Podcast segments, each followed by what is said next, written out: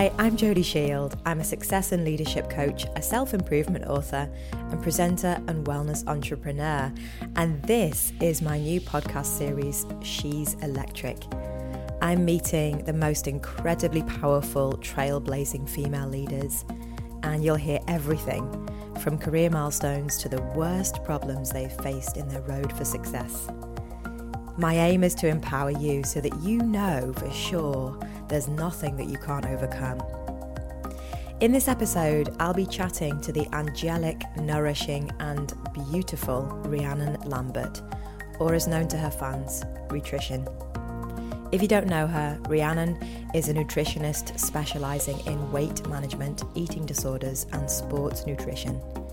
She's the founder of Rhitrition, a leading Harley Street private clinic. She's a qualified PT, podcast host of Food for Thought, and author of Renourish A Simple Way to Eat Well. Registered with the Association for Nutrition, Rhiannon obtained a first class bachelor degree in nutrition and health and a master's degree in obesity risks and prevention. She's also a master practitioner in eating disorders and obesity, having obtained a diploma approved by the British Psychological Society from the National Centre for Eating Disorders. Her qualified approach to nutrition and total dedication to her clients' needs has seen Rhiannon work with some of the world's most influential people with her next book, Top of Your Game, seeing her partner with world champion Ronnie O'Sullivan. So I hope you enjoy the next half an hour or so, and then if you do, subscribe, rate, and comment in the relevant section of your podcast app.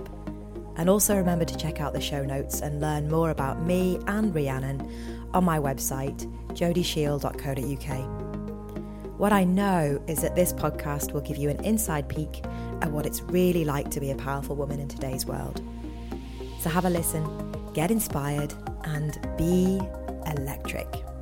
So tell me what exciting, exciting things that you've got going on at the moment in personal and business, if you don't mind sharing. No, of course, of course. Um, so business wise, the Rhitrition Clinic is going very well. I now have a dietitian and a nutritionist underneath me that work within the clinic, so we can see more people, which is just the dream. I never thought that would be possible. I'm currently working on my second book with Ronnie O'Sullivan, which is he's a snooker player, and it's an incredible opportunity just to get, I think, to reach a new audience. Because for me, obviously, my platforms on social media at the moment, I love them so much, but they're definitely people that would follow me because they're interested in health.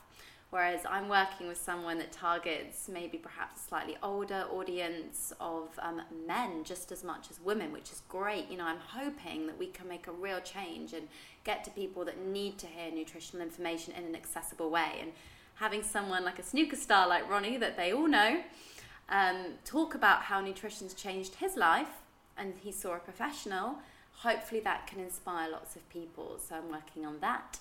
And in personal life, well, I'm, I'm getting married, but as are you, Jodie.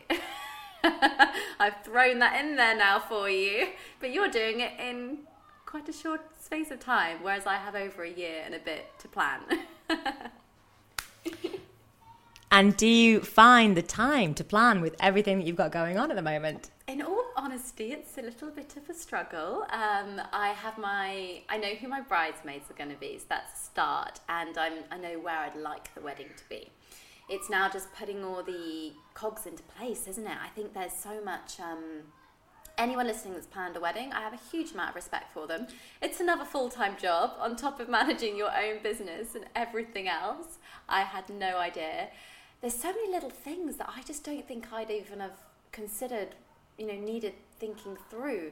Someone asked me the other day, what flowers are you going to get? And I was like, oh, well, I'll just get whatever's local, you know, just thinking whatever's looks pretty and is in season at the time. I'm not that, you know, that way inclined. I'll go with the flow. So it's um, it's a whole new experience, but I'm really, really excited. Yeah, I think it's a special day. And we were talking before, weren't we, about um, how it's the one day in your life where you actually can get both sides of the family together and friends and have everybody, well, hopefully, everyone in one place. And I think the energy from that and the love in one space, I'm looking forward to experiencing something like that. I've never had that before. Amazing. Well, I can't wait to see all of the pictures. Hopefully, we'll get to see some pictures of that. There's, there are so many facets to you and your personality and your character. And one thing I learned about you fairly recently was that you're also an amazingly talented singer as oh, well. Yeah so, would you mind telling us a little bit about your background, what you've been up to recently, um, touch on the singing, and then how you came to work in the world of nutrition and well-being? Yeah, of course. Um, I seem to miss out the singing thing a lot because I think, oh, nutrition, nutrition, but it's a big part of me, and I love it. I absolutely love singing. It was the only thing when I was younger that gave me an ounce of confidence. I was very shy, very, very shy. Um, I hid behind a boyfriend at school. Didn't have the strongest family support network, so I, I really used the singing to um, move out of my hometown. I, I won online competitions back then, and the singing led me into the nutrition, but not from a kind of positive way, more in the fact it kind of saved me, if I'm being honest. I discovered the music industry to be quite a dark place um, very heavily focused on aesthetics, how you looked, rather than the talent that you have. I didn't enjoy that aspect. I witnessed lots of destructive, disordered eating, things that have actually inspired me now in my practice, in the way I see people, and probably the way I can relate to them a little bit. Also, as a performer, you know, the nutrition you put in your body is going to directly impact the energy that you give out. And for your being a singer, your vocal cords are actually a muscle. So people forget that, that you're working out a muscle when you sing just as much as if you're a footballer. It's a very strange thing to think about, but you have to look after that muscle, and food is a vital part of that. So I enrolled in a nutrition degree um, after going to a doctor's for help back in the day when I was singing, and he turned me away and just gave me pills, antidepressants, and said that would solve everything. And of course, it didn't do anything and I took them because I trusted my doctor, whereas actually I just wasn't eating enough and not of the right things. I was living off diet products and enrolling in the degree because the only other thing I ever loved was food, which is always ironic when it's the one element of your life you can control or turn to or manipulate. But it was something I've always loved. And at the time, there were only about five unis in the country that did nutrition. And now what I do is cool the fact that you've come here to interview me on a podcast about nutrition. I still giggle to myself because I genuinely still can't quite believe that people want to know what I've studied. So I did a three year degree, um, then I went on and did a master's, and I'm doing more training constantly, further diplomas, master practitioners, because it never ends. The interesting thing is science evolves so very quickly, that was my journey from um, singing to nutrition. But I do still sing. I have a girl group, and we're classically trained. So they're called Skye Vocal. If anyone wants to check us out, S K Y E Vocal. And yeah, we do weddings and corporate work occasionally, and I absolutely love it. It brings me such joy. How beautiful merging the worlds of singing and nutritional therapy. So, would you call yourself a nutritional therapist or a nutritional practitioner, and what's the difference? This is such a good question. Okay, so I was very confused when I first did my nutrition degree. So, my degree was called Nutrition and Health, and it was a foundation, it's an evidence based degree, and it's accredited by a board called AFN, which stands for Association for Nutrition. So it's very heavy on the science. You know, I was on a course with doctors, medics, neuroscientists. They were the people I was sharing my modules with, and it was a bit overwhelming.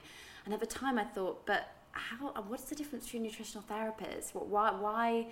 why am I not doing that? You know, and then I realized that actually nutritional therapy have a very different approach. So it's a bit more holistic. It's not as grounded in evidence, depending on the course people may go on. And you only get a diploma, you don't get a degree. And I went down the degree route just purely for career and education based purposes. But there's also dietitians out there, which people get confused with. So dietitians work more with hospital environments, um, chronic illnesses, things that require a lot of almost mathematical intuition as well. So, a lot of measures, which is important for people, especially if you've got diabetes or cardiovascular disease, a heart condition perhaps that needs a lot of nutritional work, maybe enteral feeding, so that means feeding with a tube. Um, whereas nutritionists, what I do, I wanted to be I quickly learned at uni when I did some covering in a hospital that it wasn't for me. I'm much more of a upbeat kind of and it's a bit draining being on the wards. So I chose to be a nutritionist doing public health and one to ones in clinic. Does that kind of explain it? It does, yeah. It's awesome. Um, it more than explains it. Um, so, for those of you that have been hiding in a cupboard for the past few years, uh, Rhiannon's obviously really big on Instagram, and we'll leave all of our handles and everything in the show notes below. But just um, t- talk to me a little bit about your experience as a responsible influencer practitioner on social media, mm. and how have you managed uh, to how have you managed that relationship with yeah. your people? And tell me about any insights that you've taken from it. It's been a huge learning curve um, it's actually been, I haven't ever spoken about this side of it before, so thank you for asking this question. It's a very, very interesting one. My Association for Nutrition have been very hard on me in the last year. Um, they knew I was speaking in the public a lot. They know things can be misconstrued in journal, you know, newspapers. Headlines are sensationalist. The words I would put in would be changed that then puts the public at a risk because if they took something I said, which was even taken out of context, to heart, it could cause some damage to them. So I went through some rigorous um, checks by my own counselling kind of governing body because we've got codes of ethics and things in the last year.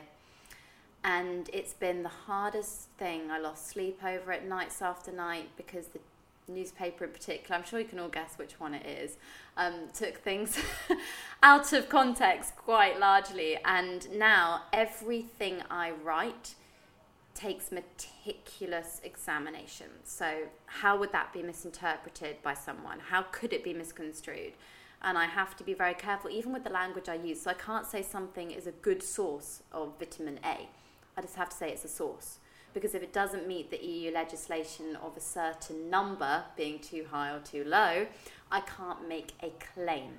Now, this has, of course, you can imagine how draining this can be um, on social media and frustrating because obviously I see a lot of people trying to do good, but it can actually cause harm without them knowing. So, but they haven't undergone the rigorous scrutiny that I have. I mean, I've had my website examined, torn to pieces, my blogs, my social media everything, and quite rightly so now I see, but at the time it was very upsetting. But now, even writing my Myth Busting Mondays, which I do every Monday on my Instagram feed, I just spend so much time making sure that everything I give is balanced, it's fair. There's for and against, everything's researched, got the right journal articles, the right type of study, it's for and against, and having brand work more recently is another hurdle that's been interesting, but they've all respected how I operate. So it's really interesting if you stand your ground and you say, well, actually, I think the public deserve to have an you know an opinion and they deserve to know there's other options out there. So i will represent your brand but i won't be exclusive to it because there are so many others out there that deserve you know that could do someone some help especially when it comes to nutrition. So it's been a it's been a long journey jodie How much effort, energy, and time do you spend on an average Instagram post? Gosh, again, something I've never spoken about. It's all coming out in this podcast. Um, I will spend an hour roughly drafting a Myth Busting Monday in particular. Other posts, maybe up to half an hour, but I spend a lot of thought and care on it. And I don't think people maybe realise that's how much time. They do now. they do now. so know that when you're going over to Rhitrition, which is your Instagram handle is, on Instagram, yeah. you are getting the best quality, and I can say that because there's no ah. one assessing me, the best quality content and information there. This lovely lady spends an hour on an average post, so you know that that's been thoroughly researched and cross checked, and you know that the sources of information that she's sharing are so valid. My pleasure. I want to talk to you about fats. Okay, all right. I wasn't expecting that one. Go Me for it. But I'm just going to go for it. Okay. So, and I'm sure that this is going to help a lot of people actually, because I'm sure it's a very common thing that we have been generally um, people that like to take care of themselves and mm. eat well have come up against. So recently, I I train with a personal trainer once a week, and we did my body fat. Um, analysis. analysis. yeah. That's it. Yeah, that's that's it. Body fat analysis, and my I can't remember exactly what percentage was, but it was quite a lot over the what you would normally say On the for a woman. visceral fat or just general? It's like body fat percentage. adipose? So imagine if I'm just plucking figures out of thin air, which I know you don't like. but I'm just going to do it anyway. imagine if a woman's average was meant to be 20, mine Yeah, was like 28. But I'm not that bothered, really. You know, I've, I've been healthy. Yeah, I'm healthy. What was particularly interesting though, when we started analysing my diet and breaking it all down, was that I was overeating on good fat. Yeah, yeah, yeah. And I'm raising this because I know that it's going to be a common problem for Yes. a lot of people out there. So, because we are, you know, we are told um, Mm. by amazing people who are friends of ours, right? Some Mm. of the people that are out there on Instagram sharing amazing recipes, using things like a lot of nut butter, Avocado. a lot of avocado, Mm. good friends of ours, and Yeah. I'm sure that they are, you know, they're sharing from a good place, but what you end up doing is that thinking that you know you you've kind of labeled that specific fat healthy before Yeah. you've realised that you know overeating on that Yeah. specific fat is going to actually you know maybe I mean- even build up internal fat which is not Yeah. a good thing No, and Can you talk is- about that, Yeah, hundred percent, Jodie, because it, it is a problem that everything in moderation. We label foods as good or bad, and healthy fats, especially. I call this the problem of the worried well, but something where we are all very in tune to making sure we optimize our health, and quite rightly so. You know, we're very grateful to be in a position where we can do that. But the problem is, an avocado has been labeled as a, let's say, the word superfood. So people think that if they overdose on one particular item, it will give them miraculous health benefits. That could be one flip side to the coin.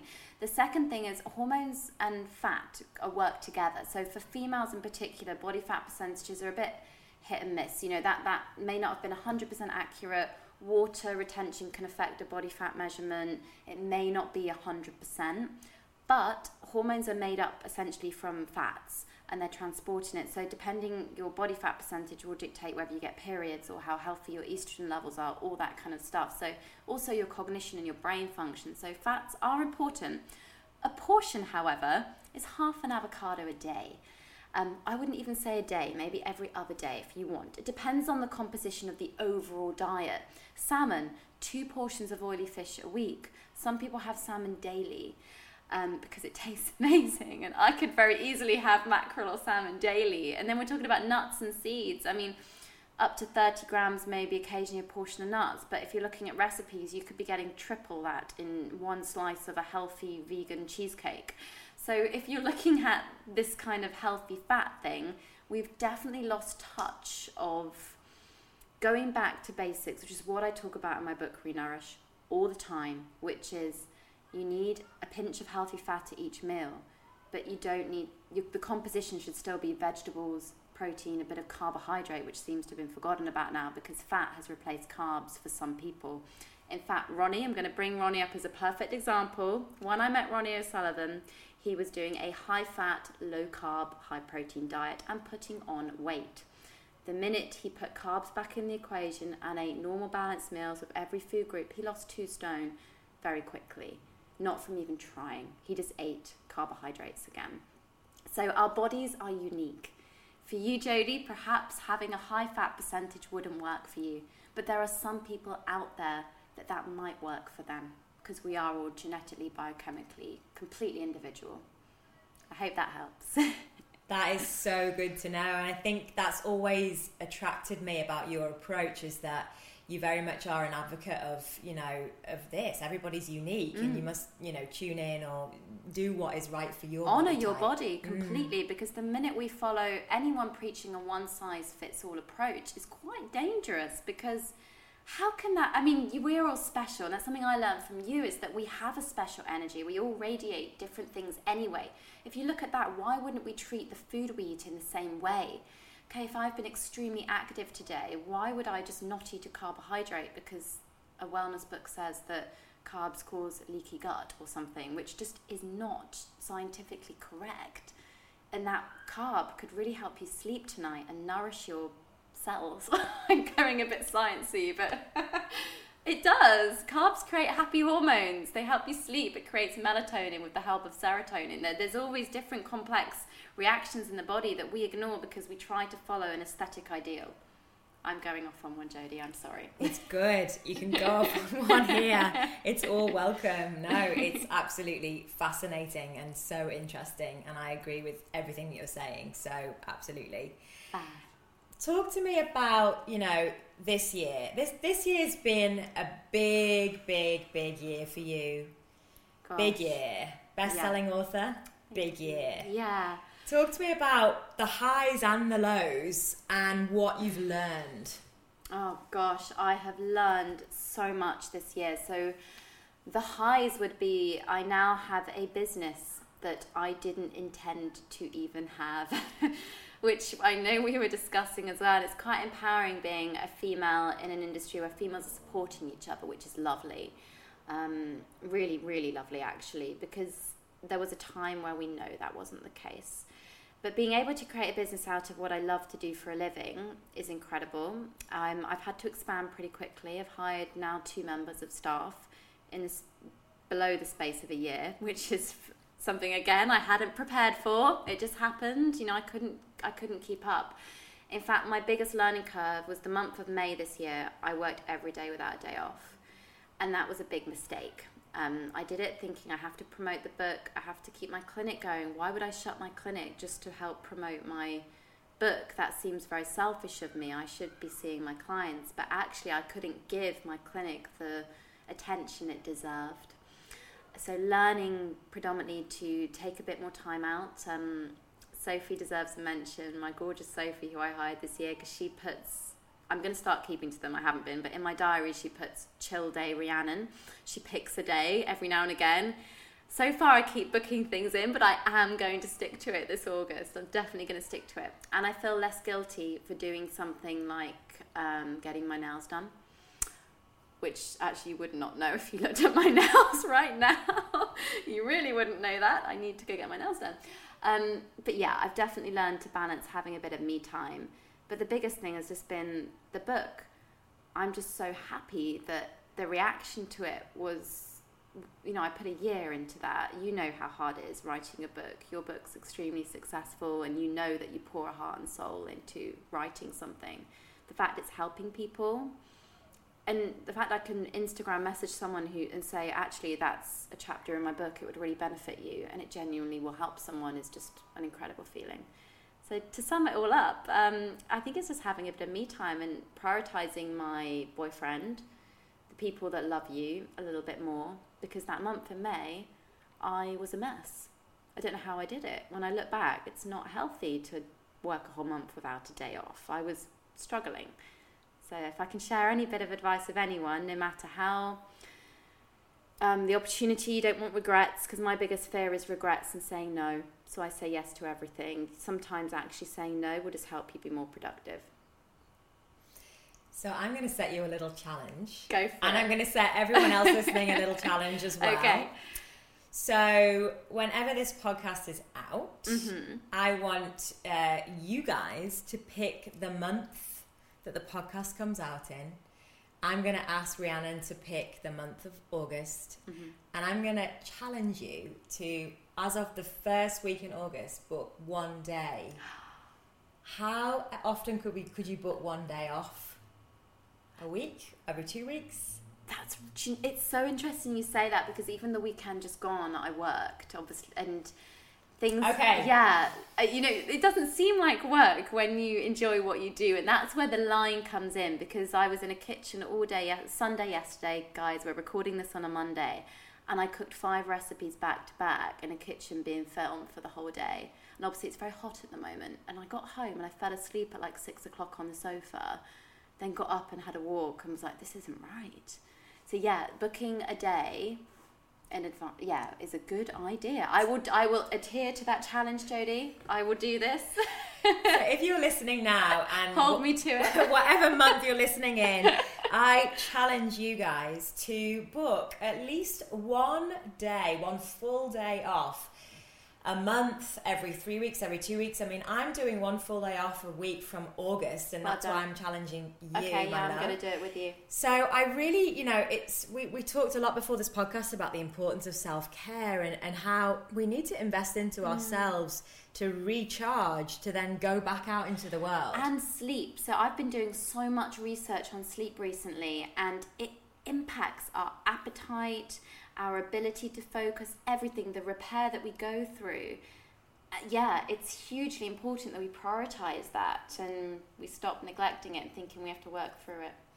Any good books that you would like to recommend us on sleep? Yes, um, Matthew Walker, Why We Sleep, is the best book I've honestly read. It's changed the way I write my client notes actually because I now make sure that I set little goals for all of my clients in clinic that they aim for at least eight hours of sleep.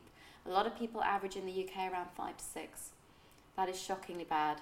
And I know we've probably both been there, Jodie. But right now, we, I actually do get eight now. I'm proud to say I get eight hours, but it's hard. The interesting thing is that those that are getting five to six hours are usually very high performing people. Yeah, yeah. And you think, how are they sustaining these very high performing careers on five to six hours of Mm. it sleep? shortens their lifespan. If I, that's a drastic thing to say, it is scientifically proven less sleep will cause you a less long, fulfilling life. I absolutely believe that, Yeah. 100%. Yeah. Talk to me about your morning routine. Like, do you have a routine or a practice or something that you do in the morning, every morning? I wish I could say I was one of those people that got up and meditated and started my day right, but um, I don't do that. But I do have a nice routine where I wake up, I always have a glass of water or a cup of green tea or something. Um, some days I may go for a walk if it's sunny or do a little F45 with a friend if there's time. I've been doing that recently and I felt so, I just felt so much better getting moving and getting my blood flow going and I tuck into an amazing breakfast. In fact, I've never skipped breakfast intentionally in my life, ever. Even if I wake up late on a Sunday, I just go for brunch.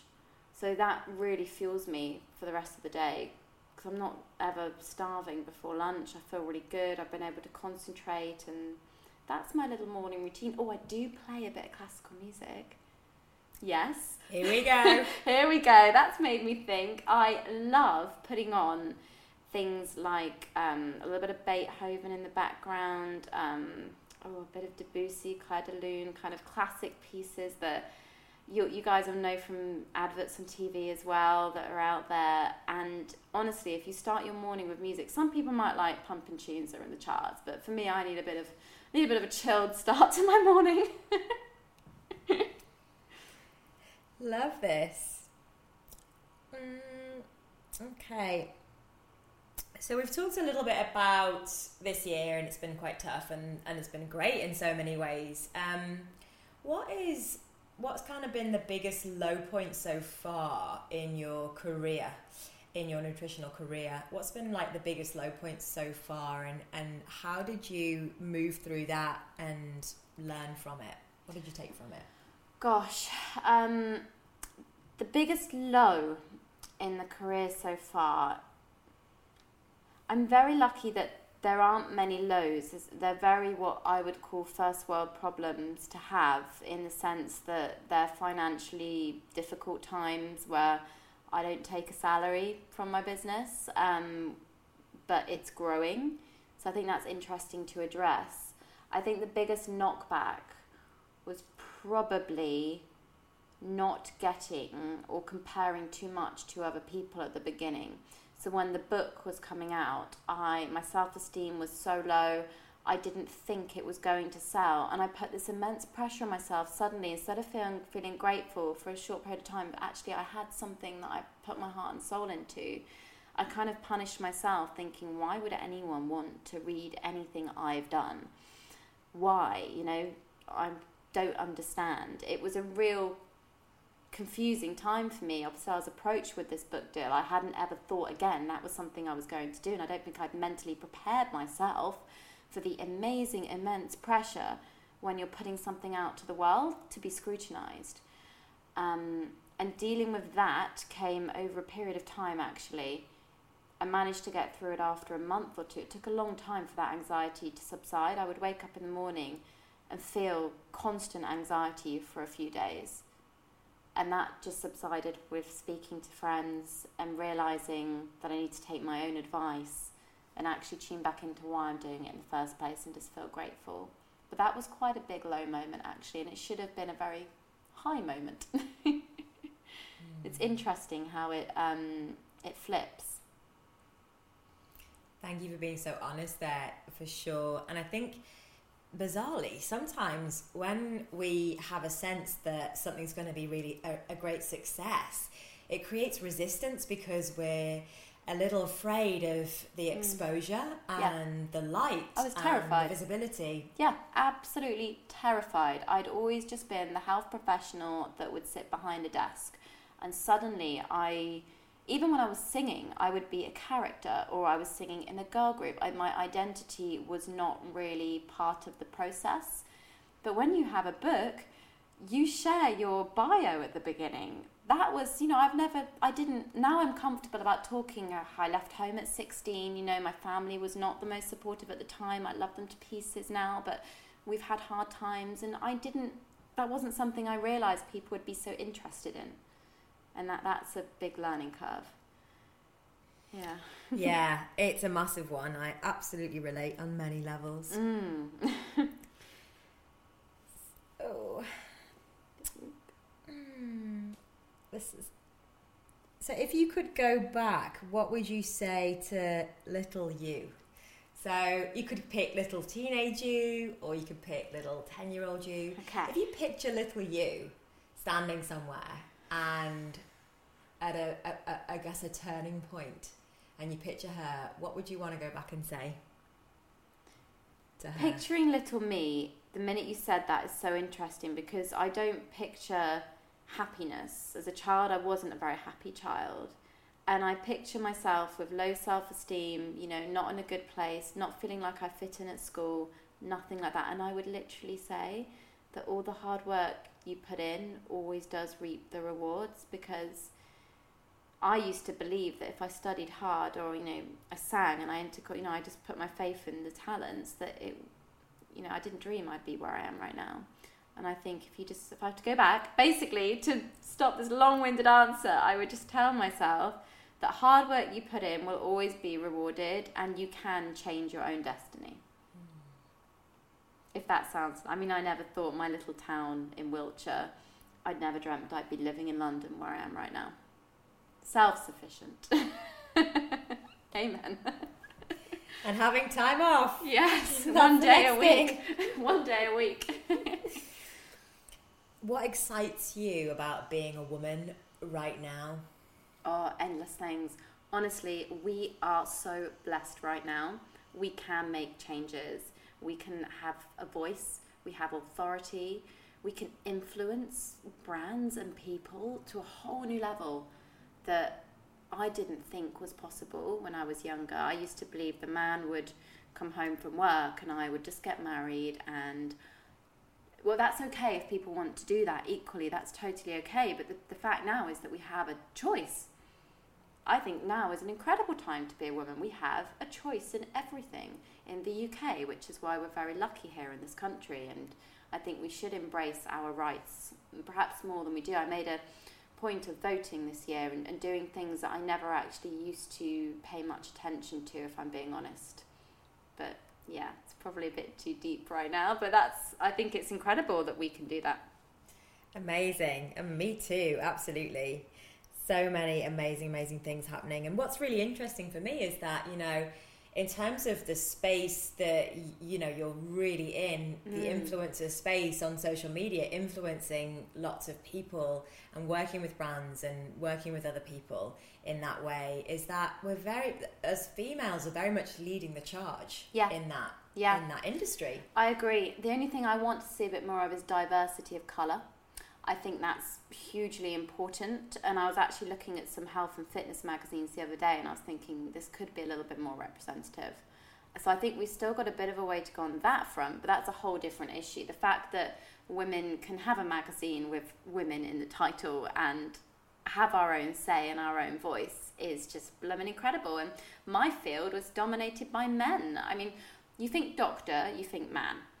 You used to think health professional, it will be a man that you'll go and see sitting in Harley Street behind a desk. When I was a kid, that's that's what it would be. And now the fact that I'm in that position is kind of kind of cool. it's amazing. Very cool.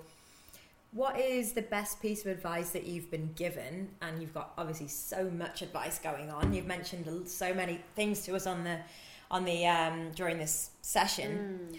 Uh, but what's been the best piece of advice that you've been given, and how has it helped you? This goes back to um, my grandfather died when I was a baby, but he told this to my dad, and my dad told it to me. So I've always had it: treat others how you would like to be treated. And I live life by greeting people in a manner that I would like to be greeted by. That's held me strong my entire life. Still stands. I think it's such a good one.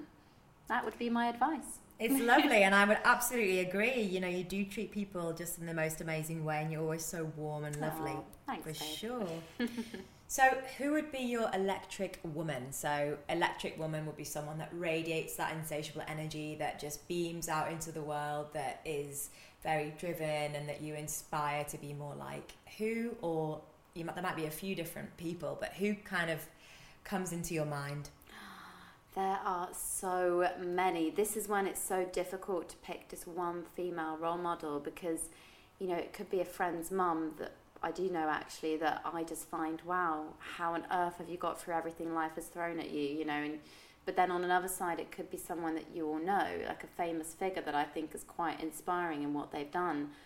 I do actually have a friend that I think is very true to herself, um, Shona Vertue, and I think she is just incredible. So a little shout out to Shona because she takes life and she's just so cool and independent. You know, she does what she, she's got her own style about her, and I find that really inspirational. And then I'm going to Nobel Prize winners. I'm thinking in my head that I'm like, wow, they're so cool. How did she do that? How did she create that project? So they're the types of people that I look to. Um, often give me an inspiring intellect kind of angle where I'm like, wow, you're so incredible. How did you do that? And then a life experience angle. I do respect older people a lot and whenever I'm chatting to some, even some clients inspire me daily. I had a 75 year old um, guy last week who was a doctor actually from Africa, and his story was incredible. And he kind of sat me down at the end and he gave me a bit of wisdom back. And I was like, wow, I didn't expect that today. So we should really respect our elders and the experiences I think that they've been through. I know that's not an electric woman, that was an electric guy, but I'm, I threw that one in there. Perfect. If you wanted to leave us with one thing as we close to an end, very sadly, mm. What would it be? Everybody has a story. Don't compare your journey to someone else's. Just enjoy the fact that you're on a journey and different decisions can be made.